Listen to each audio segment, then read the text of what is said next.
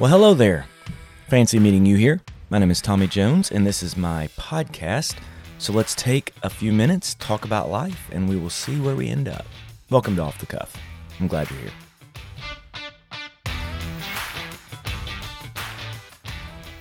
Hello again, guys, and welcome back to the podcast. My name is Tommy. I'm your host as always. Let me just start by saying this. If you are enjoying this podcast, if you're finding value in our time together, I would love for you to invite someone else to join us. Uh, you can share this on social media.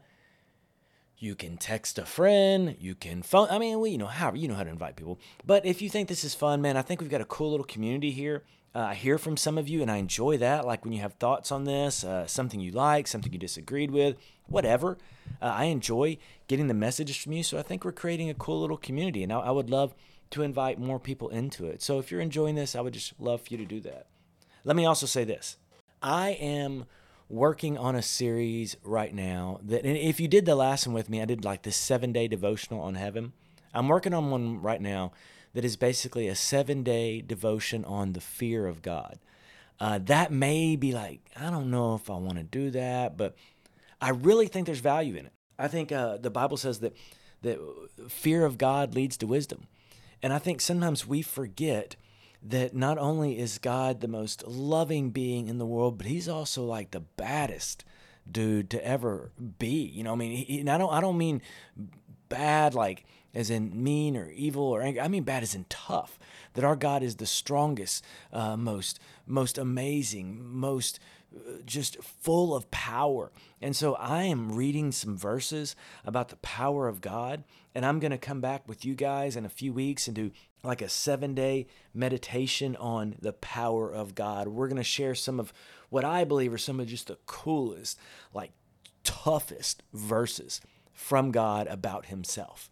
And then we're going to meditate on how powerful our God is. And I think that's going to be fun, and I think you will too, and I look forward to it.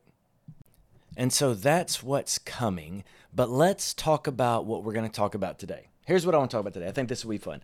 Today, I want to talk about my favorite Bible verses that aren't in the Bible. Um, I that's that's let's title that this my favorite Bible verses that aren't in the Bible, and I've been thinking about this one for a minute, but really this is this is more just kind of off the cuff, thinking through some things with you. There are a lot of things people say as if they are biblical quotes.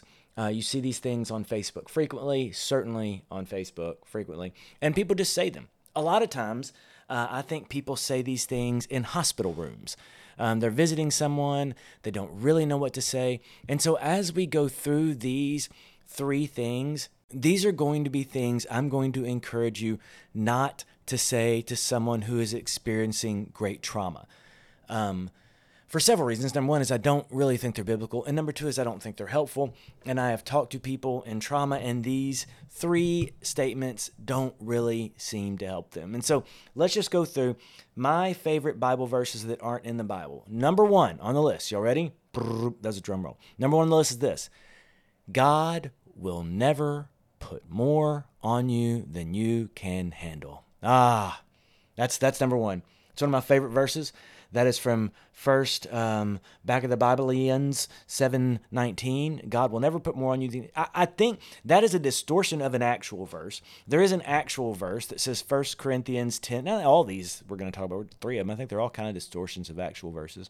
First Corinthians ten says, "No temptation has overtaken you that is not common to man." God is faithful. He will not let you be tempted beyond your ability, but with the temptation, he will also provide a way of escape so that you may be able to endure it. Okay, so I, I think that's where it comes from. But this idea that God will never put more on you than you can handle. People say this all the time. They tell each other this. They post it on Facebook. Let me let me tell you the truth. I think you can see this biblically from cover to cover. You will frequently experience more than you can handle in this life. That's number one. You will experience more than you can handle. If you could handle it, you would not need God. So uh, that's let's just start there. If you could handle it on your own, God would be unnecessary in your life. If they could have handled it, the Holy Spirit would have been unnecessary at Pentecost. Uh, so um, you, you'll constantly face things you can't handle, especially on your own. That's one of the reasons I think we're called to be people who live inside of community because in your life, there will be things that you cannot handle on your own. And there have been so many times when I was in a situation that I could not handle. That is why I needed God. That is why I needed community. That is why I needed counseling. That is why I needed resources. That's why I needed a hospital. I, I can promise you this when I was seven and I lost my leg in that car wreck and I was in that car, I was in a situation that I could not handle. I needed medical attention. I mean, uh, can you imagine? You find someone and they're in a situation, oh, don't worry, you'll be able to handle that. No, I can't. I'm bleeding. I need help. And so there will be situations in life that you cannot handle. That's just the reality of life. It's the reality of, of the biblical narrative. Um, so let's start with that. Uh, you will have situations that you cannot handle. The second part is this: is we say that passage, God wouldn't put things on you as if God put everything on you, and we're going to talk more about that in number two, I think. But everything that happens in your life is not something that God put on you. I mean, you can imagine, you know, you've got someone and I don't know. Let me think of a scenario that doesn't offend anyone. I'm, this is always hard. So imagine someone goes to a, um, they go to an Arkansas Razorback football game, and they're wearing Texas uniform, and every single Razorback person they see, they say, uh, Texas is better than Arkansas. You guys stink. I hate you. And they're just making a jerk of themselves and they're being rude to everybody in the crowd, which I've seen. So imagine they're doing that. And now imagine this person takes a beating. Like there's a crowd of 50 people around him. They're about to beat him. Is that person, should they think to themselves, well, I can handle this because God would never put anything on me that I can't handle? God didn't put that on you. You put that on you. You put that on you by acting like a jerk. Now, I'm not saying everything in your life is something you put on you, but many times I see that, you know, someone, they smoke for 80 years and they've got this situation they're dealing with. It's like, oh man, God wouldn't have put that. God didn't put that on you.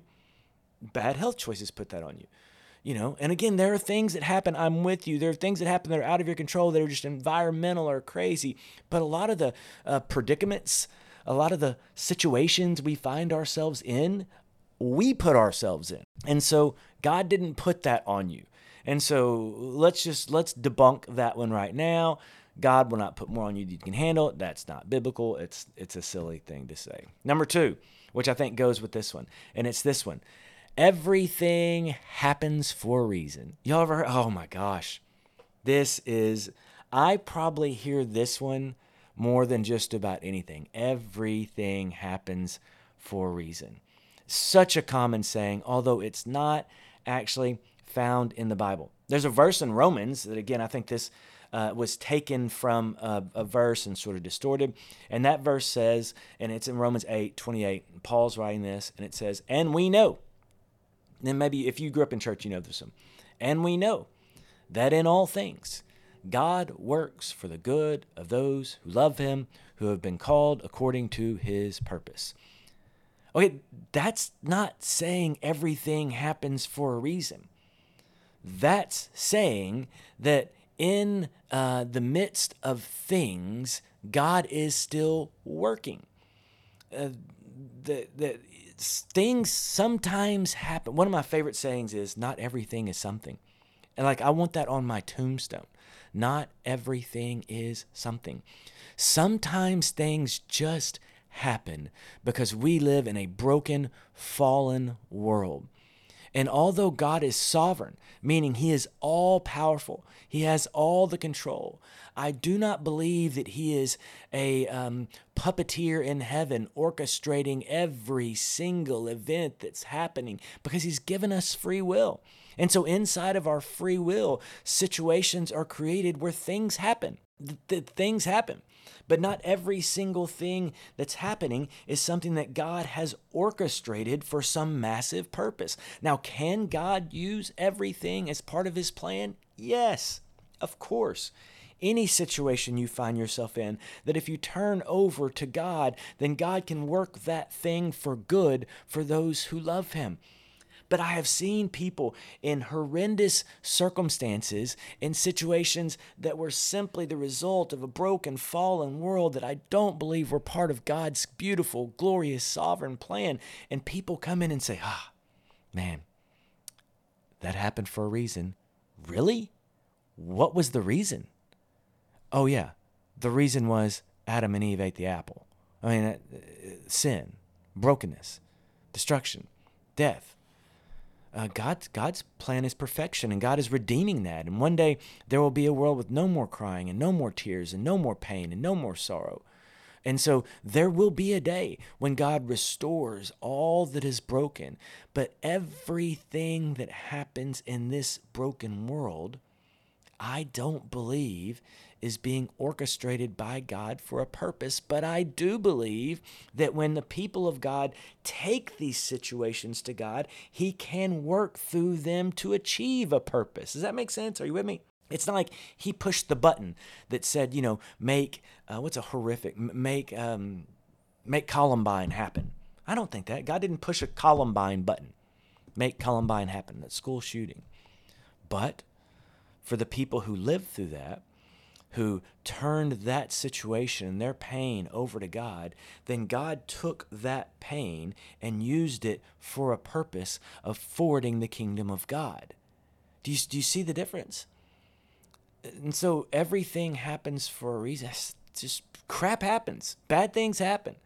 Bad things happen because we live in a broken world.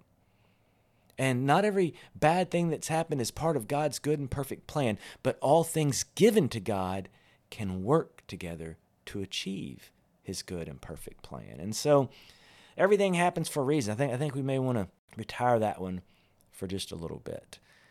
And let's see, here's my third one for today. And I, I, think I may come back and do this again later, but because it's kind of fun. Here's my third one. And I, and I, I say this one carefully, this third one carefully. I say it carefully. I really do. I say it with love and gentleness because I know this has so much meaning to so many people. But when people say something like this God took my loved one because he needed another angel. God took I, I sat I sat in a meeting one day where someone said, you know, God took your loved one. They were talking to another loved one in the room. They because God needed another angel. Guys, not only is that really bad theology, I just don't think it's helpful. Uh, angels and humans are different, and humans do not become angels. I know see, some of you might listen, you're like, but like, the, I don't even know where this came from. Uh, Psalm 8 5 says, You have made them, human beings, a little lower than the angels and crowned them with glory and honor. And so, I mean, in Genesis, God creates man and woman, He creates male and female. Now, there are angels present, but humans don't become angels. Otherwise, think about it. How would we, one day, humans, those of us who, who were created in the image of God, we will stand in front of the judgment seat of Christ. We're not standing in front of it as humans, I mean, as angels. We're standing in front of it as humans. We're not we don't live as humans and then we're judged as angels. We live as humans and then we uh, experience life with Christ forever in a reclaimed earth, as in, in, in a, one day a reclaimed creation as humans. Uh, dead people aren't angels. Angels are a different being. They're a different created order of being than us. Uh, it's no kind of like thinking, you know, in reincarnation that you die as a person then you become a chihuahua or something. You, you just don't. That's not the way it works. You're a you're a human. You're a human. You're a human. Uh, now, one day we're a perfected human. Um, one day, you know, we're, we're, we're a human who stands face to face with God as intended in the Garden of Eden when there's a new heaven and a new earth. But never at any point in my eternal existence will I be an angel. And so I just think we need to to get that and, and we sort of get bogged down in a lot of like what's almost um, I don't know uh, what, what's the word I'm thinking of uh, what's the word for relative relative worship? Uh, I, I, can't think of the word but where we're worshiping our relatives we're worshiping our past there are religions that do that. We don't do that. Uh, we don't pray to dead humans. Uh, that's just not w- what we do. And we have this idea that you know my loved one is watching over me and I, I think there may be some sufficient grounds that you could make an argument that your loved one, if they were in Christ, is aware of what's happening here in heaven. Uh, there's a passage that says there's a great cloud of witnesses uh, that seem to be rejoicing at what happens here. So you may make an argument that your loved one is watching over you. I certainly know that makes us feel good, and I under I understand why that would make us feel good. But what I tend to believe is once my loved one is in heaven, that, that to be absent from the body is to be con- is to be you know connected with the King. So even though there's a day coming when there will be a new heaven and a new earth, and, and there will be a final thing that it, who, your loved ones who are in Christ, they die today, they're somehow connected with God in a unique and mysterious way. And so if they're connected to God in a unique and mysterious way, I think their eyes are probably on Jesus, not on me, not on what's going on here. I think I, I, once my loved one is with Christ, I think Christ is the fullness of their focus and their energy and their power. And I think that their, their worship and their praise and their adoration, I think all eyes in heaven are on the King of heaven. And, you know, it's, and you hear these people, say, you know, I, I'm asking my, my dad to just help me in this situation.